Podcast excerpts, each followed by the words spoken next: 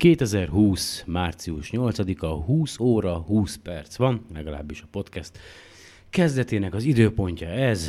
Szeretettel köszöntök mindenkit, én Lisó vagyok, ez pedig még mindig a SolarPod Podcast. Kezdjünk! Where did we come from? How did the universe come into being? We are the product of a grand evolutionary sequence, cosmic evolution.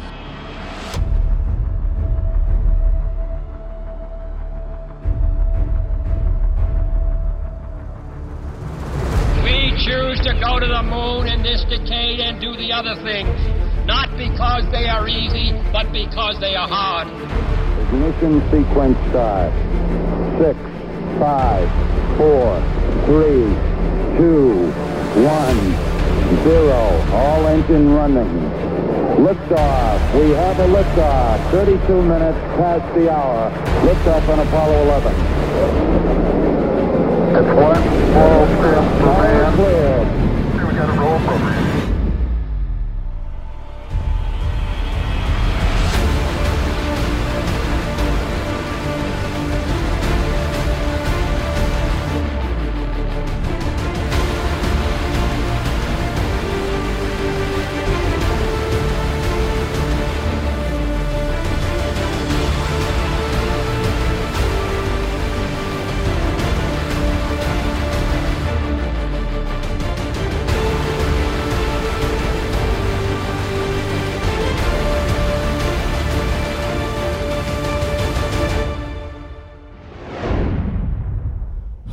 Gyerekek, zajlanak az események bolygó szerte. Bizonyára ti is nyomon követitek a mindennapi híreket. Ugye a leginkább mindenkit foglalkoztató téma a koronavírusnak a terjedése a bolygónkon, hazánkban, meg az minden többi országban, összes többi országban, aztán itt van újra, vagy még mindig ugye folyamatosan a menekült válság, ugye, na, té- tényleg ez, csak azért mondom ezeket, mert ugye a, a mindennapjaimat ezek a általános napi hírek kötik le, az űrkutatási híreket igazából nem is nagyon nézem.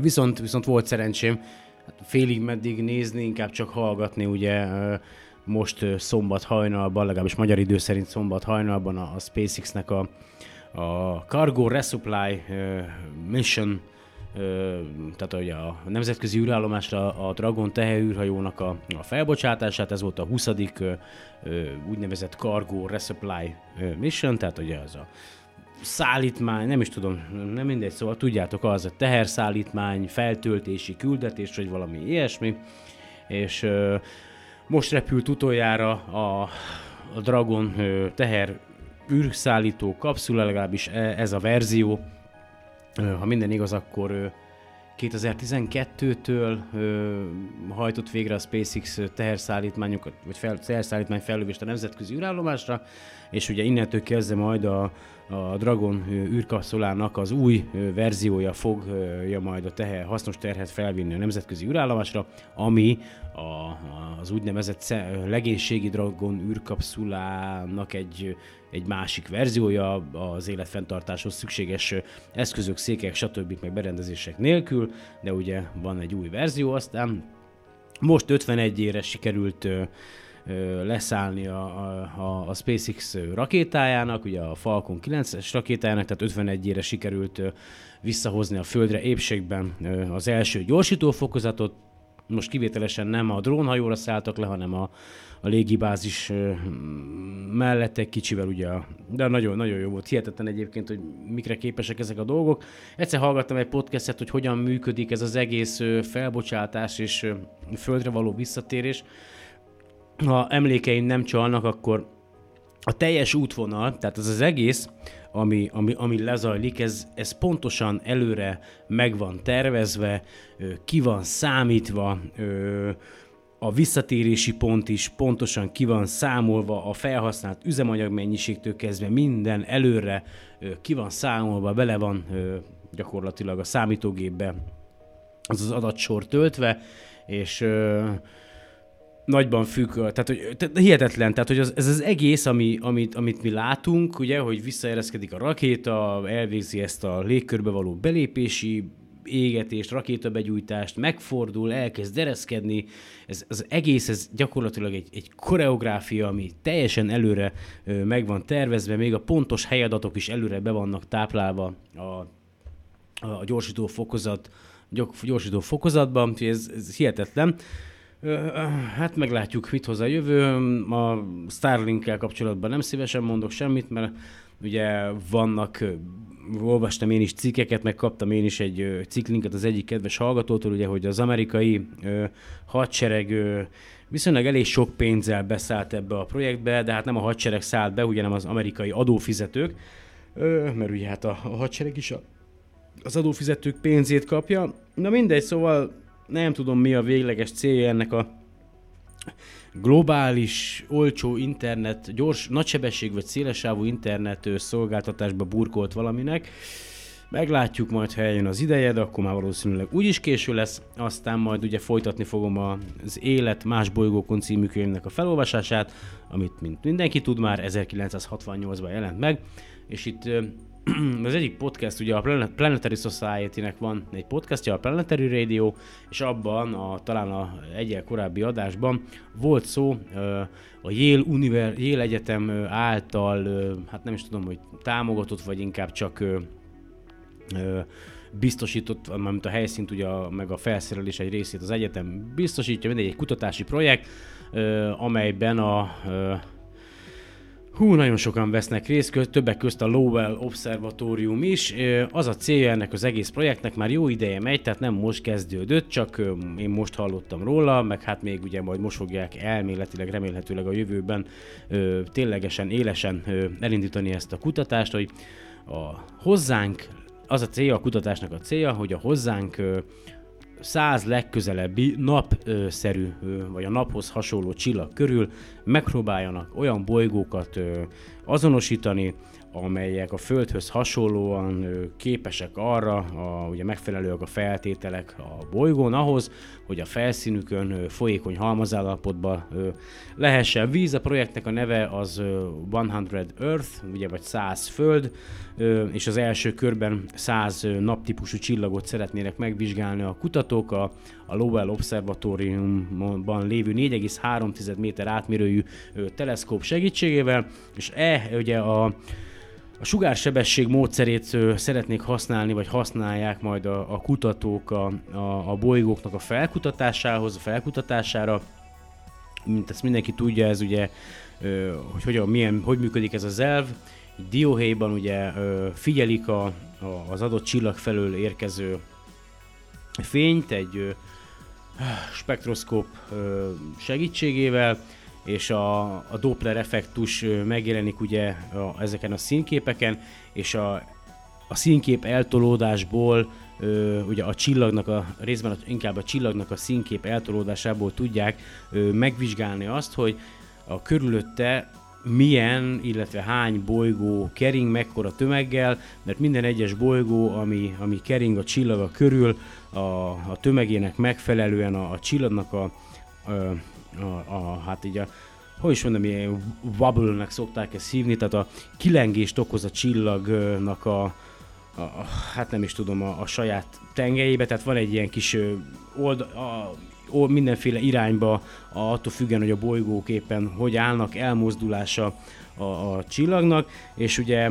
ezt ilyen sebességváltozásnak mondják, legalábbis ezt hallottam a, a podcastből, és egy olyan ö, műszert sikerült kifejlesztenie a kutatócsoportnak, amelyel a gyakorlatilag, hát elméletileg már tesztelték is, az 5 cm per másodperces sebesség változást is képesek detektálni.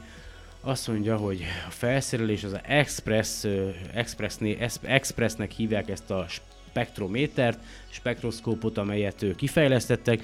Most ugye ott tart ez az egész projekt, hogy ahhoz, hogy ezeket a méréseket precízen el tudják végezni, ehhez egy nagyon drága ö, üvegszálas, hát legalábbis azt mondják, hogy fiber, az ugye valószínűleg üvegszálas optikai ö, kábelre lenne szükségük, abból valami 25 ezer dollár ö, egy, egy méter, vagy nem tudom, lehet, hogy hülyeséget hallottam, de valami írtózatosan drága maga, maga a kábel. Ez egy ilyen speciális kábel, amelyel gyakorlatilag a lehető ö, leg pontosabban tudják a, az információkat továbbítani a, a teleszkóp és a, ugye a műszer között.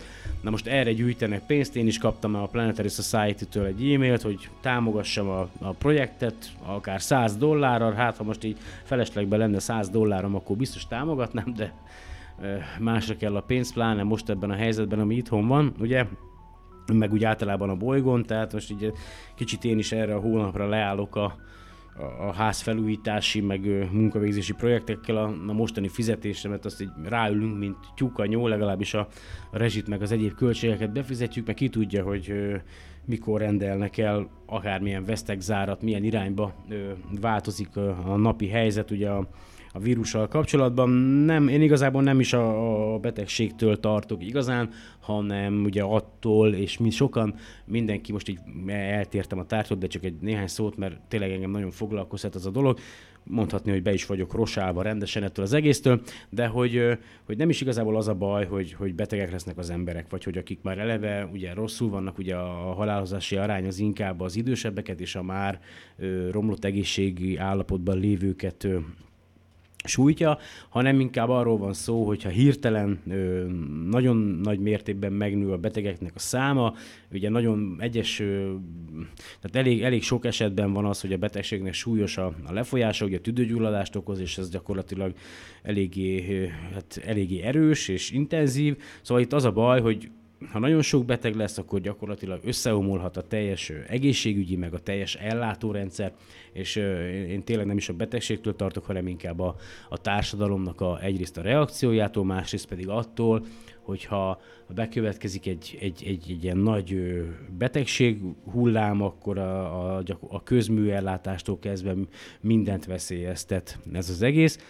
Ö, mindenki más is szerintem ettől tart. Én remélem, hogy a hatóságok, meg maguk az emberek is, ugye a hétköznapi emberek is komolyan veszik ezt a dolgot, és, és odafigyelnek arra, hogy ne veszélyeztessék sem az embertársaikat, a többi embertársukat, sem pedig saját magukat, és betartják az intézkedéseket. Úgyhogy Ha érdekel titeket a dolog, az Index az tele van ezekkel a cikkekkel, tehát naponta mm, szerintem fél óránként jelenik meg új cikk a témában.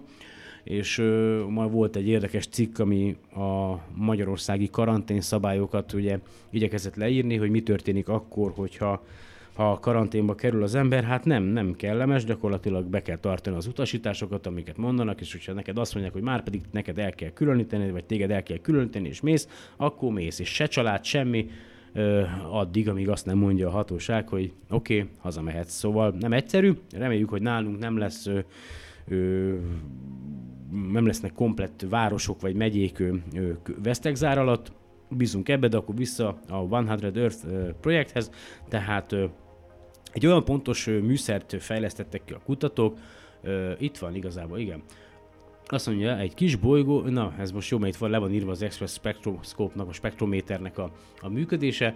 Ugye a Yale Exobolygó Laboratórium egy nagy felbontású, extrém pontos spektrométert épít, ugye ennek a, a rövidítése az Express név, amelyet a 4,3 méter átmérőjű Lowell Observatorium ö, Discovery Channel teleszkópján keresztül, vagy mi van? Discovery.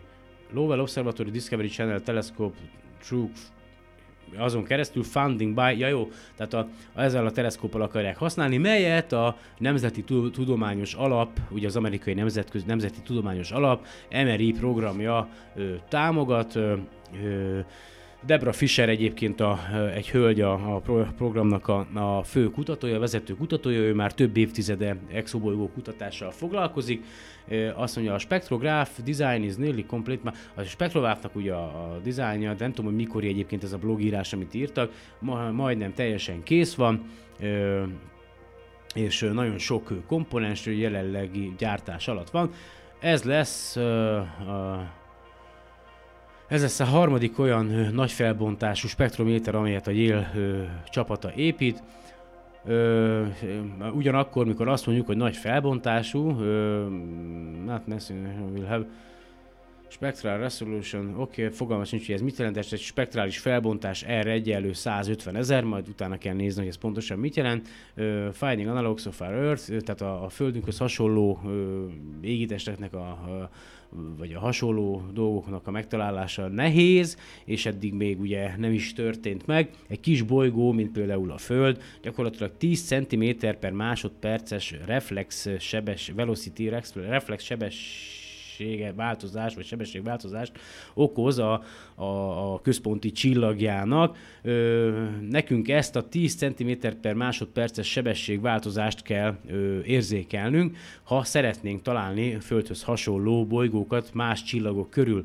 Ugyanakkor a legnagyobb probléma, amit meg kell oldani, vagy ami, amivel mi szembenézünk, az gyakorlatilag a megfigyelt csillagnak a, a, a felszínén történő ö, mindenféle változás, ugye csillagkitörés, stb., ö, mert ugye ezek is bezavarhatnak a, a, a képbe, mert ezek a kitörések akár ö, több száz méter per másodperccel is ö, haladhatnak. Ö, azt mondja, if it is not better, my guess that it will be impossible to measure Doppler velocity of igen.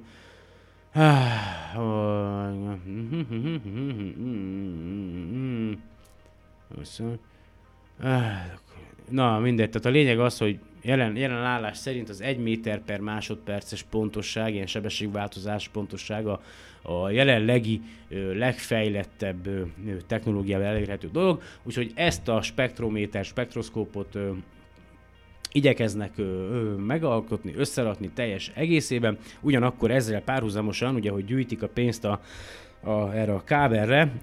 A kollégájuk ugye egy nap, ugyanezzel az eszközzel, jelenleg ugye mert működőképes az eszköz, csak a kábelt kéne jobb minőségűre cserélni. Napközben a napot is megfigyeli, a mi központi csillagunkat azért, hogy ugye mi már tudjuk, hogy a, boly, a csillagunk körül milyen bolygók keringenek, tehát ezzel a módszerrel, ezzel, ezzel a, nap, a, a amit, amit ugye kifejlesztettek, mérik a napnak is a, a központi csillagunknak az elmozdulását, de ugye így könnyű, mert tudjuk, hogy, hogy mekkora tömegű bolygók milyen távolságra keringenek a naptól, de ezzel is ugye tesztelni akarják az elképzelésüket, hogy megvalósítható-e így más távoli csillagok körül is detektálni a Földhöz hasonló bolygókat. Erről a témáról ennyit, aztán Ah, majd bele kéne vágnom lassan a könyvbe, most már igen, csak benne vagyunk 17 percbe, de nézzünk még egy érdekes hírt, ami, ami tetszett. Nekem ugye múlt héten beszéltem arról, hogy nyáron indul majd a, a NASA-nak is, meg az Európai űrügynökségnek is a, hát az Európai űrügynökség kicsit késésben van, de a tervek szerint indul majd a,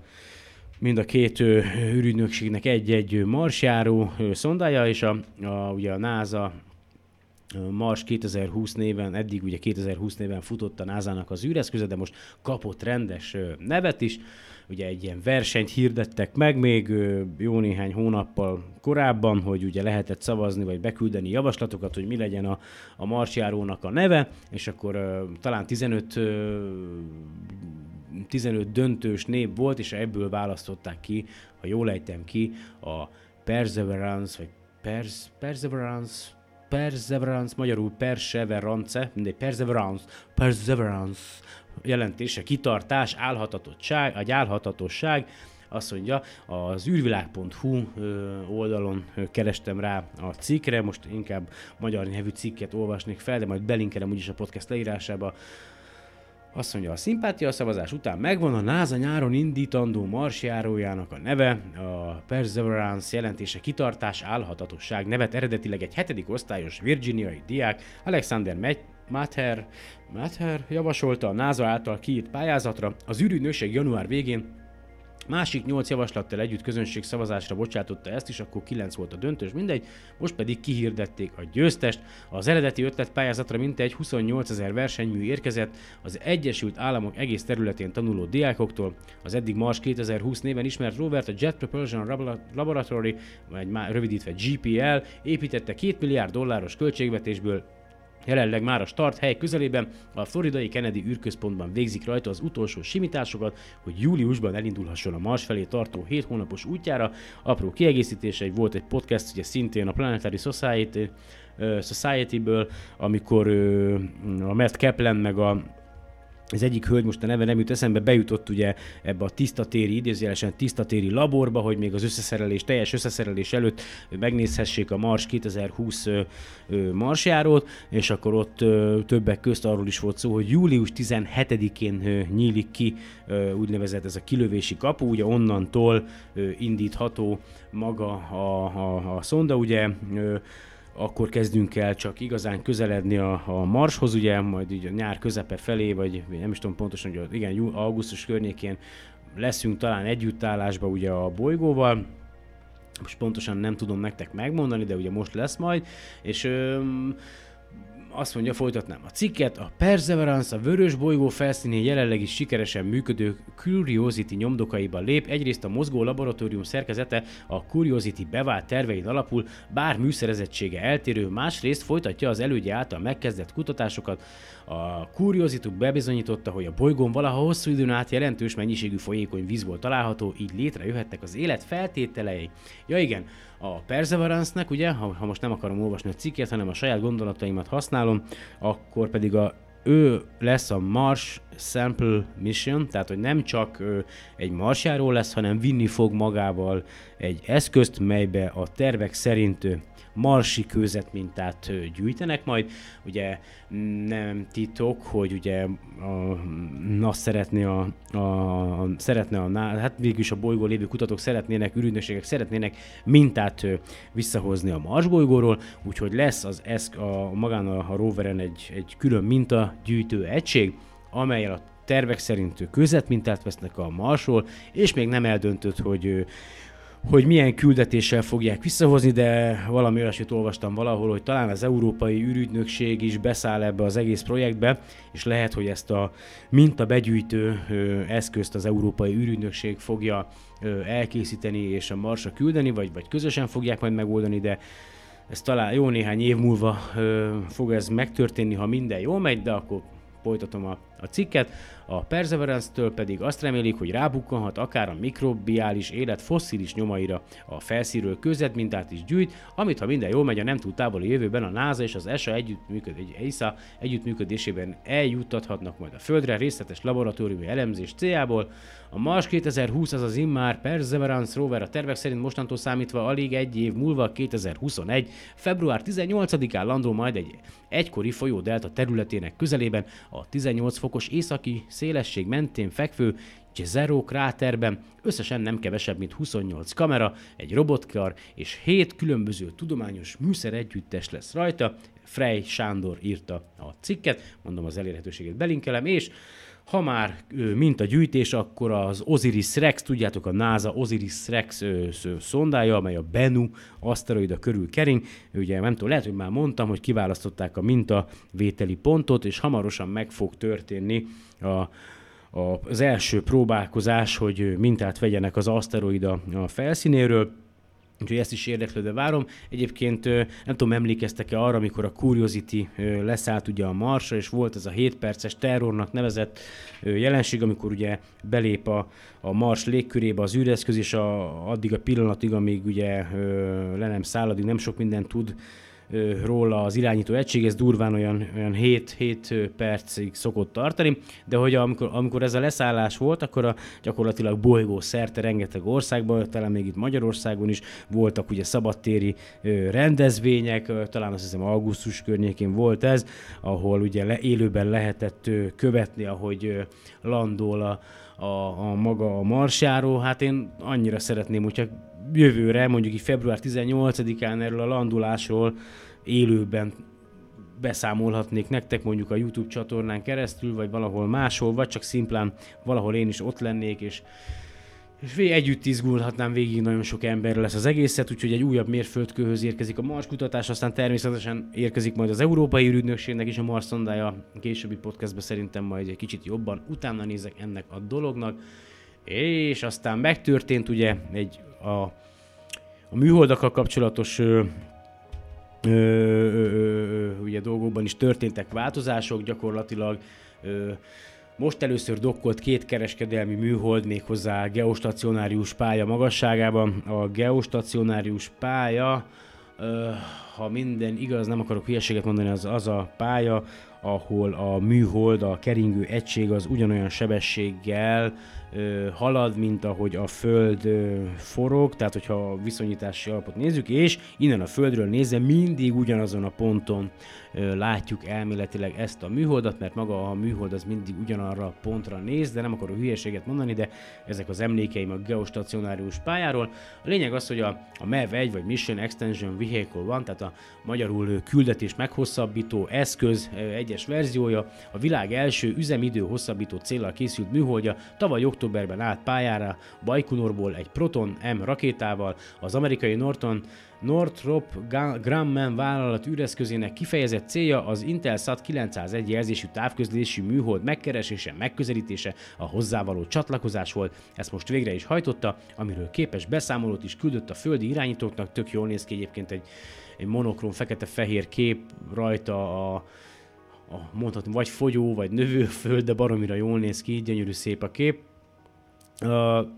A lényeg, hogy a MEV egy február 5-én érkezett a kiszemelt célpontja közelébe, február 25-én sikeresen végrehajtott művelet nem csak két kereskedelmi műhold űrtörténelmi elsőséget jelentő dokkolása volt, és nem csak az első dokkolás ilyen magas pályán, de egyben az első eset, hogy olyan űreszközhöz csatlakozott egy másik, amelyet eredetileg egyáltalán nem terveztek arra, hogy egyszer majd megközelítik és kapcsolódnak hozzá a Föld körül.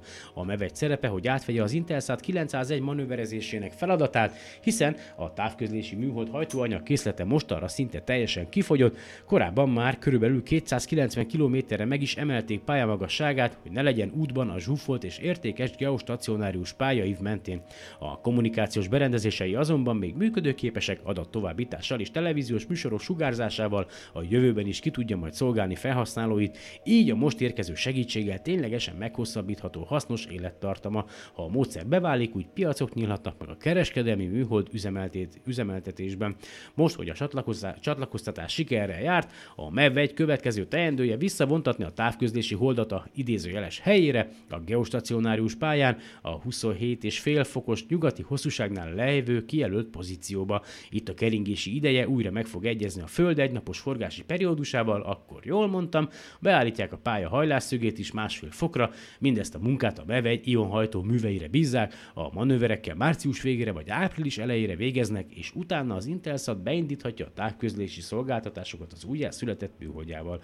Az Intelsat 901 egyébként 2001. júniusában állt pályára francia Guyanából egy Ariane 5, bocsánat, Ariane 4 rakétával, gyártója a Maxar, mai nevén Space Systems per Loral volt, akkor tervezett élettartama pedig 13 év volt, a MEV1 most a remények szerint 5 évvel tolthatja meg az Intelsat 901 aktív élettartamát, utána pedig visszavontatja temetői pályára, az üzemidő hosszabbító MEV1 viszont akkor még készen állhat egy újabb geostacionárius műhold felélesztésére is, ha akad rá megrendelő. Na, és akkor az adásnak a következő részében pedig folytassuk az Élet más bolygókon című 1968-ban megjelent könyvet. Annyiszor fogom elmondani, hogy 1968 még mindenki, nem, tényleg muszáj, mert ugye hasznos információkat közöl, de nem szabad elfelejteni, hogy ezen információk 1968-ból származnak. Híres magyar kutatók, csillagászok tollából, gondolataiból. Ez egy nagyon értékes könyv, sajnos csak néhány száz darab jelent meg belőle, ha minden igaz, ugye egyszer megnéztem, ha csak nem volt ugye újra kiadása, pedig mondjuk kiadhattak volna belőle 3 milliót is, és akkor minden magyarnak jutott volna belőle, vagy minden magyar családnak jutott volna belőle egy példány, mint kötelező olvasmány. Na mindegy. A következő fejezet az úgy szól, ugye legutóbb arról volt szó, hogy milyen lehetséges földön kívüli látogatások voltak itt a bolygónkon korábban, ugye milyen elképzelések vannak, stb. stb. Ebből volt néhány kiemelve a könyvben, és a következő fejezet pedig az, egy alfejezet, hogy hogyan ismerhető fel az élet nyoma. Az élet kutatásának módszereit az határozza majd meg, ha előbb tisztázzuk, hogy egy idegen égitesten levő élet egyáltalán miként adhat hírt magáról. Erre nézve mindjárt hatféle lehetőséget is felsorolhatunk. Első, az élet önmaga ad felismerhető jelet. Kettő, távcsővel felfedezzük az élet nyomait. 3. Megvizsgáljuk a bolygóról visszavert napfényt, és annak módosulásaiból olvassuk ki az élet jelét. 4. Finomabb részleteket nem láthatunk meg egy távoli bolygón, ezért rakétát küldünk közelébe, és az fényképezi le a felszínt. 5. űrszondával táptalajt küldünk az égitestre, és a benne életre kell csírák életfolyamatairól rádió útján értesülünk. Ezt egyébként meg is ö, tették, és a saját megjegyzés a, a Viking Mars szondával a 70-es években. Ha, jó, ha minden igaz. Igen, akkor volt. Na mindegy, de, de ezt, ezt, ezt ugye végrehajtották a Marson. Azt mondja a hatos, személyesen keressük fel az égitestet, és közvetlenül győződünk meg a helyzetről. Hát igen, bárcsak itt tartanánk már. Azt mondja, vegyük sorra el lehetőségeket, a földi élet számos módon adhat hírt magáról. A bolygó északi felén a kivilágított városok fénye, az ipartelepek nagyobb melege olyan jelek, amelyek egy bolygóról észrevehetők már a rendelkezésünkre álló műszerekkel is. Említettük, hogy rádióállomásaink nagy energiájú adásai érzékeny műszerrel felfoghatók lennének bolygók távolságából is. Ha tudnánk azt, hogy bárhol a naprendszerben hozzánk hasonló műszaki ismerettel rendelkező lények élnek, irányított, rendszeres adásokkal feltétlenül jelzést adhatnánk arról, hogy élünk és vagyunk. A múlt század végén, amikor Sápárelli olasz csillagász felfedezte a Mars csatornákat, úgy vélték, hogy azokat nálunk intelligensebb lények építették a Mars kevés vizének elosztására, ezek tehát az élet biztos jelének tekinthetők. Ez azonban sajnos tévedés volt. Az emberi fantázia teremtett a távcsövön át nagyon homályosan látszó felszíni képződményekhez magas technikai képességgel rendelkező marslakókat. Eddig még a naprendszer egyik égiteste sem adott életjelt önmagáról. A távcső lehetőségei eléggé korlátozottak, a bolygóknál sok százszort a közelebbi hold felszínén sem vehetünk észre távcsöveinkkel 100 méternél sokkal kisebb méretű mozgó tárgyat, és a Marson pedig már 6 km a láthatóság alsó határa. A távcső megmutatja a bolygók felhőit, megláthatnánk a Mars távolságában a hatalmas erdőségeket, amelyek az évszakok szerint színüket változtatják, de már nagyon pazarul kellene kivilágítani egy hatalmas marsbeli metropoliszt, hogy annak éjszakai fényét megláthassuk. Milyen érdekes, hogy azóta már ö, nagy felbontású kamerával felszerelt ö, űrszondák keringenek a Mars és bárki számára elérhetők egyébként ezek által a szondák által készített fel, felvételek. Ilyen, ez marha jó. Na, hát igen. Tudom, tudom, mindig valami véleményt hozzáfűzök, hát jó, hát ez nem egy hangos könyv, kérem szépen, ez egy oktatási céllal készített ö, önkéntes alapon működő podcast. Na mindegy. A távcső azért nem mutatja meg a bolygó finom részleteit, mert a légkör sókat torzít a képen. Ja, sókat? Hülye. Tehát a távcső azért nem mutatja meg a bolygó finom részleteit, mert a légkör sokat torzít a képen, és főként, mert nagyon messze vannak az égitestek. A magas légkörbe küldött ballontávcsövekkel sokkal tisztább képet kapunk, mint a Föld felszínéről. 5 méteres orrás távcsöveket azonban nem küldhetünk fel ballonokkal, de megteszi kisebb is, ha az rakétára szerelve megközelíti az égitestet. A TV kamera részlet felbontása sokkal durvább, mint a fényképező gépé, és mégis a Hold és a Mars közelébe küldött TV kamerák sokkal tisztább, sokkal részletesebb képet adtak ezekről az égitestekről, mint a legnagyobb földi távcsövek. A Hold felszínén centiméteresnél kisebb rögöket is fényképeztek, a Lunák és a Surveyor a Mariner 4 pedig a Mars felszínén addig soha nem sejtett krátermezőket fedezett fel. Ezzel azonban még nem merítettük ki az összes lehetőséget, amit eddig a technika tett, még nem volt elégséges ahhoz, hogy más égitesten az élet nyomait felfedezzük. Az életről nem csak a távcső és a tévé hozhat számunkra hírt, terve vették már, hogy űrszondával egy idegen elmés berendezés juttatnak el egy olyan égitestre, ahol az élet valamilyen formáját sejtjük. Az űrszonda fékező rakéták segítségével leszállna az égitest felszínére, vagy légkörrel rendelkező égitestre ejtőernyővel engedne le egy műszert, amiben gondosan sterilizált táptalaj lenne, és a műszer fedele automatikusan nyílna ki. A környezetből, a műszerből kinyúló manipulátorokkal beemelt talajmintát ráhelyeznék erre a táptalajra, majd az edényt gondosan lezárná az automata. Ha az idegen égítés talajában mikroorganizmusok vannak, akkor azok a táptalajon szaporodnak, anyagcserét végeznek, a közben fejlődő gáz növelni a műszer belsejében a nyomást, és a rádiókészülék nyomásnövekedést jelezné, azaz mutatná, hogy a táptalajon életműködés van. Ilyen kísérletet még nem végeztek, de tervezik ilyennek megvalósítását. A legbiztosabb eljárás természetesen az lenne, ha az ember személyesen keresné fel az égitesteket, és a helyszínen végzett kutatásokkal döntené el, van-e ott élet, és ha van, milyen fejlettséget ért el. Ma még csak ott tartunk, hogy az ember holdutazását készítgetjük elő, el kell telnie még egy-két évtizednek, amíg a szomszédos bolygó meglátogatására vállalkozhatunk. És minden igaz, a viking űrszondával talán pont ezt a kísérletet végezték el, és máig, bár máig vitatott, hogy, hogy, hogy a mérés eredménye életre ut, tehát hogy idegen létformára utal, vagy csak mérési hiba volt.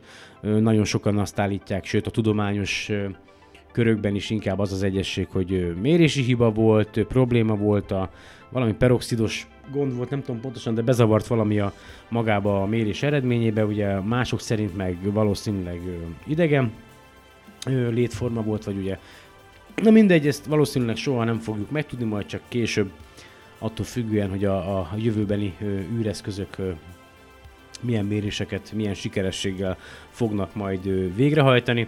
Egy apró, megjegy, apró megjegyzés még a Mars szondához, hogy a magát az egész eszközt tiszta térben nagyon szigorú protokoll mellett rakják össze és tartják tisztán fertőtlenítik, sőt a, amikor a látogatást végezték, ugye a Planetary Society-nél a, ebbe a tiszta térbe ugye bemehettek, előzetes beöltözés, tisztítás, tehát mindent a fényképezőgépükről az összes olyan alkatrészt leszették, ami, ami, ami, ami, fert, ami mondjuk szennyeződést hordozhat magán, letakarították a technikusok a kamerától kezdve minden, és csak úgy kapták meg ugye az oda belépők, de maga a mintavevő eszköz az egy ultra steril, erzárt szobában várja, vagy várta azt, hogy rászereljék magára a, a marsjáróra, tehát a lehető legjobban ö, ó, szeretnének és oda is figyelnek a, a, a GPL-nél a, a, az ott dolgozók, hogy ö, ne vigyünk mi magunkkal ö, semmiféle ö, szennyezést, élőlényt, akármit a Mars felszínére, hogy az onnan majd a későbbiekben visszahozott mintának az analízálásakor a lehető leghitelesebb eredményt kaphassák a kutatók. Egy nagy fejezet következik, az élet kutatása a naprendszerben. Minden földi élőlény testét azok az elemek építik fel, amelyek a föld szilárd kérgét, tengereit és légkörét alkotják. Az az energia azonban, amely ezeket az elemeket életté szervezi, kozmikus eredetű. Ha pusztán azokra az energiákra lettek volna utalva, amit a Föld belső melege, az árapály és a kérekbe zárt radioaktív anyagok sugárzása képvisel, a Földön ki sem alakulhatott volna az élet. Mielőtt arra vállalkoznánk, hogy az élet nyomai után kutassunk a naprendszerben, meg kell ismerkednünk azokkal a csillagászati tényekkel, amelyek problémánk szempontjából fontosak. Tudni valók a naprendszerről.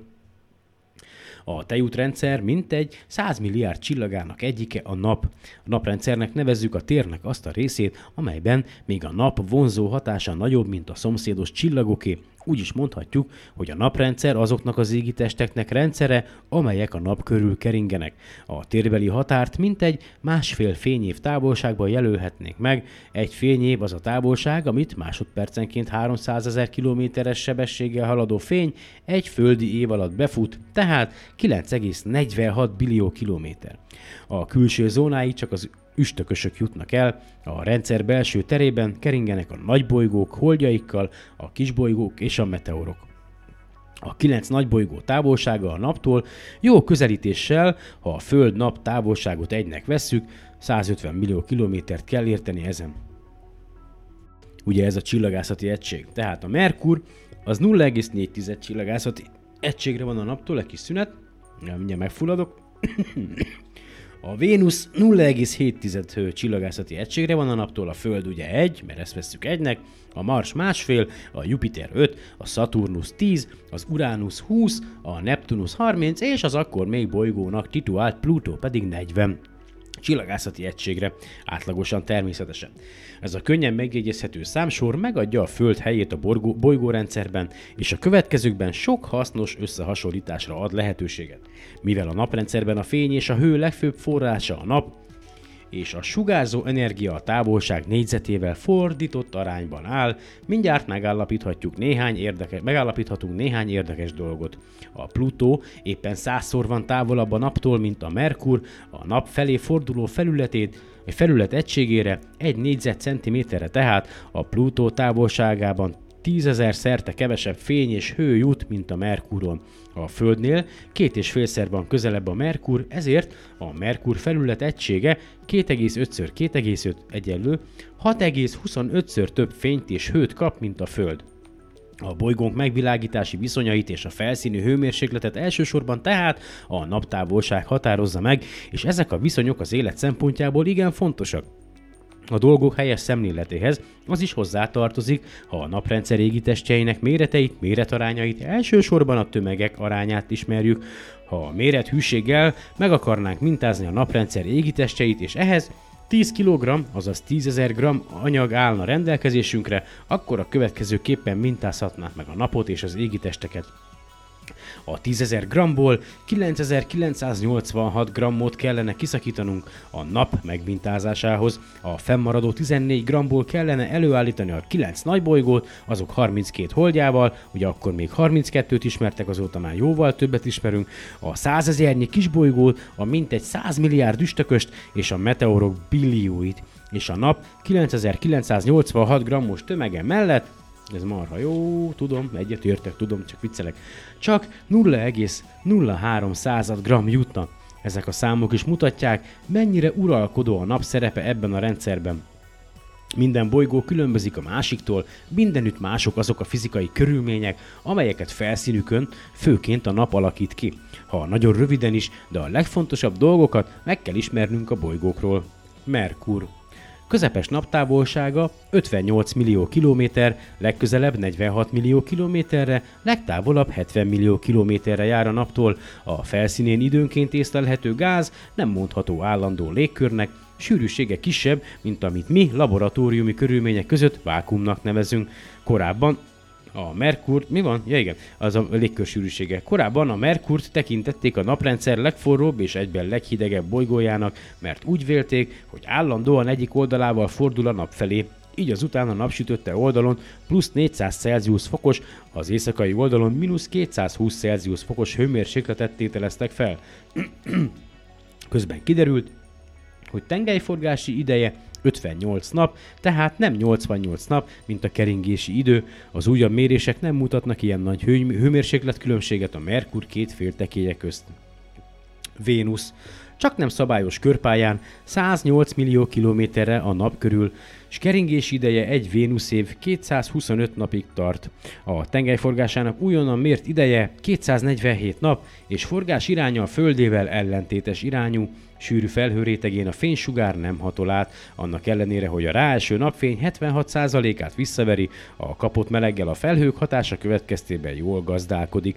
1967. október 18-án szállt le felszínére a Vénusz 4 szovjet űrállomás, a műszerek szerint a pálya utolsó szakaszán a bolygó légkörének hőmérséklete 40 Celsius és 280 Celsius fok között, a nyomás pedig 1 és 15 atmoszféra között ingadozott. Légköre csak nem teljesen széndiokszidból áll, oxigén és vízgőz tartalma másfél százalék, nitrogént nem észleltek a műszerek, a Vénusznak sugárzási övezete és számottevő mágneses mezeje nincs. Mars. Közepes naptávolsága 228 millió kilométer, ami 207 és 250 millió kilométer között változik. Egy marsi év 687 földi napig tart, a marsbeli nap hossza 37 perccel hosszabb a földi napnál, légköre ritka, a légnyomás értéke a földinek csak százada, hőmérséklete 40 fokkal alacsonyabb a földinél, ritka légköre miatt a nyári, délben felmelegedett talaj és a légkör éjszaka igen gyorsan hülle, mélyen a fagypont alá. Jupiter, Saturnus, Uranus és Neptunus az óriás bolygók csoportjába tartoznak, közepes sűrűségük a víz sűrűsége körül van, felszínű hőmérsékletük mínusz 130 Celsius és mínusz 200 Celsius fok között van, vastag légkörük főként ammóniából és metánból áll. Részletesebb ismertetésükre témák szempontjából nincs szükségünk. Plutó, a legkülsőbb bolygó, legfeljebb földméretű, felszíni hőmérséklete mínusz 220 Celsius fok körül van. Több csillagász úgy véli, hogy eredetileg a Neptunus egyik holdja volt, de ma már tudjuk, hogy a, nem hogy a méretét illetően, ugye a, a Ceres, vagy Ce- Ceres, Ceres kisbolygónál talán kisebb, ha jól tudom, ugye amit a, a, a, a fő aszteroida övben kering, ugye a Mars és a Jupiter között, és ugye ezért vették ki a bolygók, bolygók közül, ezért lett a Plutó is törpe bolygó. Na mindegy, de ez már régen volt, azóta is mindenki ezen rugózik, meg most én is csak ezért említettem meg. Az élet kozmikus feltételei.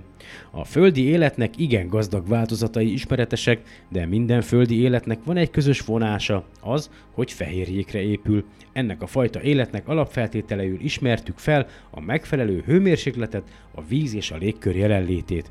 A hőmérséklet egy bolygó felszínén elsősorban a bolygó naptávolságától függ, amikor a csillagászatban egy égitest távolságáról beszélünk, közepes naptávolságot értünk ezen. A bolygók azonban ellipszis pályán keringenek, az ellipszis gyújtó pontjában lévő naphoz képest a távolság erősen változhat a szerint, hogy mennyire lapult az ellipszis alakja. Vannak kisbolygók, amelyek napközelben tízszer közelebb járnak a naphoz, mint naptávolban. Ilyen égitest felszínén rendkívül nagy mértékben változik a hőmérséklet, a nagybolygók pályái azonban a köralaktól nem túlságosan térnek el, ezért a naptávolságuk szélső értékei között nem nagyon nagy a különbség. A naptávolság azonban egymagában még nem dönti el egy a bolygók felszíni hőmérsékletét, vannak bolygók, amelyek a napsugarainak 90%-át elnyelik, csak 10%-ot vernek vissza, de van olyan bolygó is, amely a ráeső napfény háromnegyed részét visszaveri. A naptól kapott meleggel másként gazdálkodik egy bolygó, az szerint, hogy van-e légköre vagy nincs, és ha van, a légkör miből áll? Ha kevés napenergia jut is a bolygó felszínére, de a bolygót övező légkör a kapott meleget jól tudja tárolni, felhőzete megakadályozza, hogy kisugárzódjék a világtérbe, melegebb felszínű lehet olyan égitestnél, amely több energiát kap ugyan, de vékony légköre miatt ki is sugározza azt. A hőmérséklet mellett tehát nagy szerepe van a légkörnek. Fantasztikus regényekben az író képzelete légkört teremt a holdra, és parányi kisbolygókra is, holott ismereteink szerint sem a Holdnak, de még a Merkurnak sincsen számottevő légköre, és nem rendelkeznek légkörrel a kisbolygók sem. Ellentmondásnak tűnik, hogy a Jupiter nagyobb holdjain és a Saturnus Titán nevű holdján légkört fedeztek fel. A légkör jelenléte tehát nem lehet véletlenszerű, és a tudomány meg is találta azoknak az okokat, vagy azokat az okokat, amelyek eldöntik, hogy egy égitest felszínén lehet-e légkör, és ha van, milyen lehet annak az összetétele. Akármennyi levegőt vinnénk a Holdra vagy a Merkurra, hamarosan elillana a világtérbe. Nem lehet az egyetlen feltétel az égitest felszínén uralkodó vonzóerő, mert hiszen például a Jupiter holdak és a mi holdunk felszínén a vonzóerő körülbelül egyforma. Az ok ezek szerint tehát az lehet, hogy a hold felszíne időnként 100 Celsius foknál melegebb, a Jupiter holdakon pedig mínusz 130 Celsius fok uralkodik. A légkört alkotó molekulák, molekulák is anyagi testek, tehát hat rájuk a vonzóerő, de a hideg és a meleg égitesteken nem egyformán viselkednek a gázmolekulák. A gázmolekulák rendszertelen mozgást végeznek, de sebességük a hőmérséklettől függ. Minél magasabb a hőmérséklet, annál nagyobb a sebességük. Így például a Föld felszínén, szoba hőmérsékleten a hidrogén molekulák közepes sebessége 2 km másodpercenként. Minél nehezebb egy gáz, annál kisebb a közepes mozgássebessége. A közepes sebesség azonban csak átlagot jelent. Mindig van szoba hőmérsékleten olyan hidrogén molekula, amely 2 km per másodpercnél sokkal gyorsabban vagy sokkal lassabban mozog. Ha egy rakétának 11,2 km per másodperces sebességet adunk, az végleg elhagyja a Földet. Ez a Földre vonatkozó szökési sebesség. De minden test visszahull, vagy a Föld körül kering, ha ennél kisebb a sebessége. Ha egy hidrogén molekula eléri a 11,2 km per másodperces sebességet, ugyanúgy elhagyja a Földet, mint a rakéta, megszökik a Föld légköréből. Egy gázfajta annál hamarabb szökik meg, minél jobban megközelítik molekulái a bolygóra érvényes szökési sebességet, de kiszámították, hogyha a gáz molekuláinak közepes sebessége csak ötöde a szökési sebességnek egy milliárd év alatt, akkor is teljesen megszökik az a gáz az égitestről. A légkör feltétele tehát a hőmérséklet mellett az égitest felszínére vonatkozó szökési sebesség is. Most már választhatunk a hold és a titán látszólagos ellentmondására is. A szökési sebesség mindkét égitesten egyforma, de a hold napsütötte oldala olyan forró, hogy a gázok közepes sebessége meghaladja a hold szökési sebességét a 2,4 km per másodpercet. A titánon viszont a nagy hideg miatt a molekulák lassan mozognak, míg a hidrogén, a leggyorsabban mozgó gáz is megmaradhat. A Föld fizikai viszonyai olyanok, hogy róla csak a hidrogén és a hélium szökik meg állandóan, a többi gázokat megköti a Föld vonzó ereje. Így aztán érthető, hogy a naprendszer valamennyi bolygóján, a Merkurt kivéve, van valamiféle légkör. A belső bolygókon, a Vénuszon, Földön és Marson kevés a légkör hidrogénje, a többi viszont a hidrogén és annak vegyületei vannak túlsúlyban. A nap nagyon forró, felszíni hőmérséklete 6000 Celsius fok, de mert ott a szökési sebesség 618 km másodpercenként meg tudja kötni a könnyű elemeket is. Az élet szempontjából ki kell zárnunk a parányi égitesteket. Tömegük millió szórta, milliárd szórta kisebb, mint a Földé, a szökési sebesség nagyon kísértékű, és ezt valamennyi gáz közepes mozgási sebessége meghaladja. Reménytelen dolog tehát az élet kutatása kisbolygókon, meteorokon, üstökösökön. Ehhez azonban hozzá kell tennünk valamit.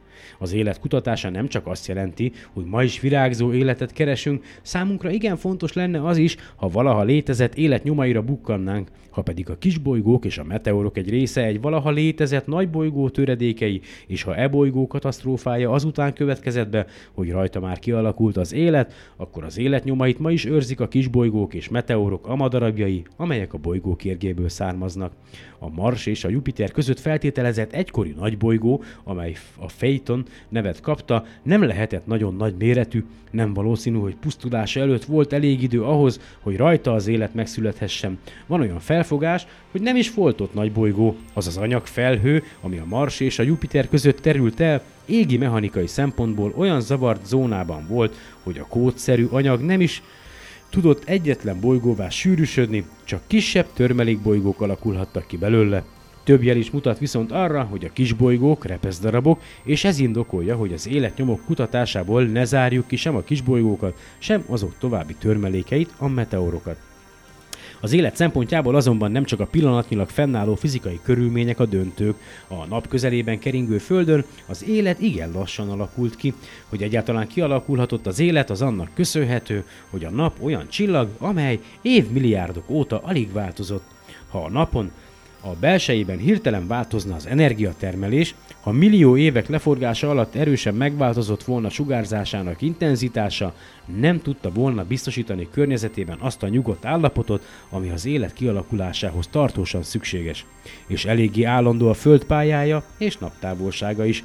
Vannak ugyan több tízezer éves változások a pályában, de ezek ismétlődő változások, és nem oly nagyok, hogy a kialakulóban lévő életet elpusztíthatták volna. 11 évenként erőteljes változások zajlanak le a nap felszínén. A napfoltok, fákják, protuberanciák és kitörések néven ismert jelenségek alkalmával a sugárzás egyes tartományaiban nagyon heves változások jelentkeznek, de a nap sugárzásának egészében a változás mértéke nem nagy, és minden földre zúduló naphatás előbb a légkört éri, és a légő, légkör megóvja a földi életet attól, hogy a sokszor káros sugárzások közvetlenül érjék. Bizonyosak lehetünk abban is, hogy az elmúlt három milliárd évben a Föld egészét nem érte olyan kozmikus hatás, ami elpusztíthatta volna az életet, a nap sugárzó energiája tehát nem csak egyszer valamikor teremtette meg a lehetőséget az élet kialakulására, hanem az élet fennmaradásának a feltételeit is biztosította. A kozmikus hatások egy része állandó, ami a Föld évi középhőmérsékletének állandóságában is megnyilvánul. De ha még állandó, és pedig tartósan állandó is egy bolygó egészére érkező kozmikus energia, az soha nem oszlik el egyenletesen az egész bolygó felszínére. A Földön is nem csak égövek vannak, hanem a napszakok és évszakok is váltogatják egymást. A forgás, a keringés és a forgástengely helyzete szabják meg azt, hogy a bolygó egészére jutó kozmikus energia miképpen oszlik el a felszínen. Ezek a feltételek is kozmikusan adottak, földünkön a sarki övek hidegek, annak ellenére, hogy a telek és nyarak váltogatják egymást, az egyenlítőt kivéve, ahol a nappal és éjszaka tartalma, tartalma még mindig, vagy mindig 12-12 óra, a többi helyeken a nappal és az éjszaka hossza állandóan változik. Igen fontos a szerepe a forgás tengely helyzetének. A föld forgás tengelye jelenleg 66,5 fokos szöget zár be a pályasikkal. Milyen állapotot teremtene az, ha a forgástengely pontosan merőleges lenne a pályasíkra? Ez esetben az egész keringés, tehát az egész év folyamán égövek szerint egyforma lenne a besukárzás erőssége, az egyenlítői zónában örökös trópusi meleg lenne, a mi vidékünkön a mérsékelt égövben örökös tavasz köszöntene ránk, és a sarki zónákon sem váltogatná egymást a nyár és tél, egyformán hideg zónák lennének ezek, és sehol nem történne változás a nappalok és éjszakák hosszában sem. Nagyjából ez az, ez az a Na, nagyjából ez az eset a Jupiteren, de a naptól való nagy távolság miatt ott alig van különbség az égövek hőmérsékletében. Nézzük a másik szélső helyzetet. Mi lenne, ha a forgás tengely benne feküdne a pályasíkban? Ez esetben a Földnek minden pontja átmenne egy év folyamán a trópusi és sarki éghajlat nagy ellentétein. Az év folyamán olyan nagyok lennének a Föld minden helyén a hőmérséklet ingadozásai, hogy ahhoz nagyon nehezen tudott volna az élet alkalmazkodni. Ilyen világ lenne az Uránuszon, ha a Föld távolságában keringene. Ez tökéletes végszó, 55 percnél járunk. Ja, most már nem kezdek bele másik fejezetbe, de Ugye most viszonylag hamar jelentkeztem, azt hiszem talán két hete készítettem a legutóbbi adást, mert hát minek lehet ezt nevezni. Podcastet, gyerekek, remélem, hogy ma is, vagy legalább ma hasznos információval tudtam szolgálni nektek. Ha bármilyen kérdésetek, véleményetek van, tudom, hogy elfelejtettem egyébként egy-két témát, a, a, a FRB-ket, ugye ez a fast, gyors rádió kitöréseket folyamatosan igyekszem a témában olvasni. Talán a következő podcastben már mm, bővebben beszélek erről. Tudom, hogy ezt elfelejtettem, meg még sok minden egyebet, mindegy. Szóval, ha bármilyen kérdésetek, véleményetek van, akkor a, írjatok a SolarPod 2016 gmail.com-ra, vagy Facebookon, a facebook.com per SolarPod oldalon, ugye üzenetben, vagy hozzászólásban a Soundcloudon a podcasthez, vagy akárhova. Aztán a stb. stb. bla bla bla. Nem mindegy. És akkor következzen a számlaszámom, ahol a adományokat várom. Na, mi hamarabbi viszont hallásra, viszont látásra, ja, mert nem látjuk egymást. Lisó voltam. Oh, ez pedig még mindig a SolarPod podcast volt. Igyekszem minél hamarabb visszajönni. Addig is sziasztok!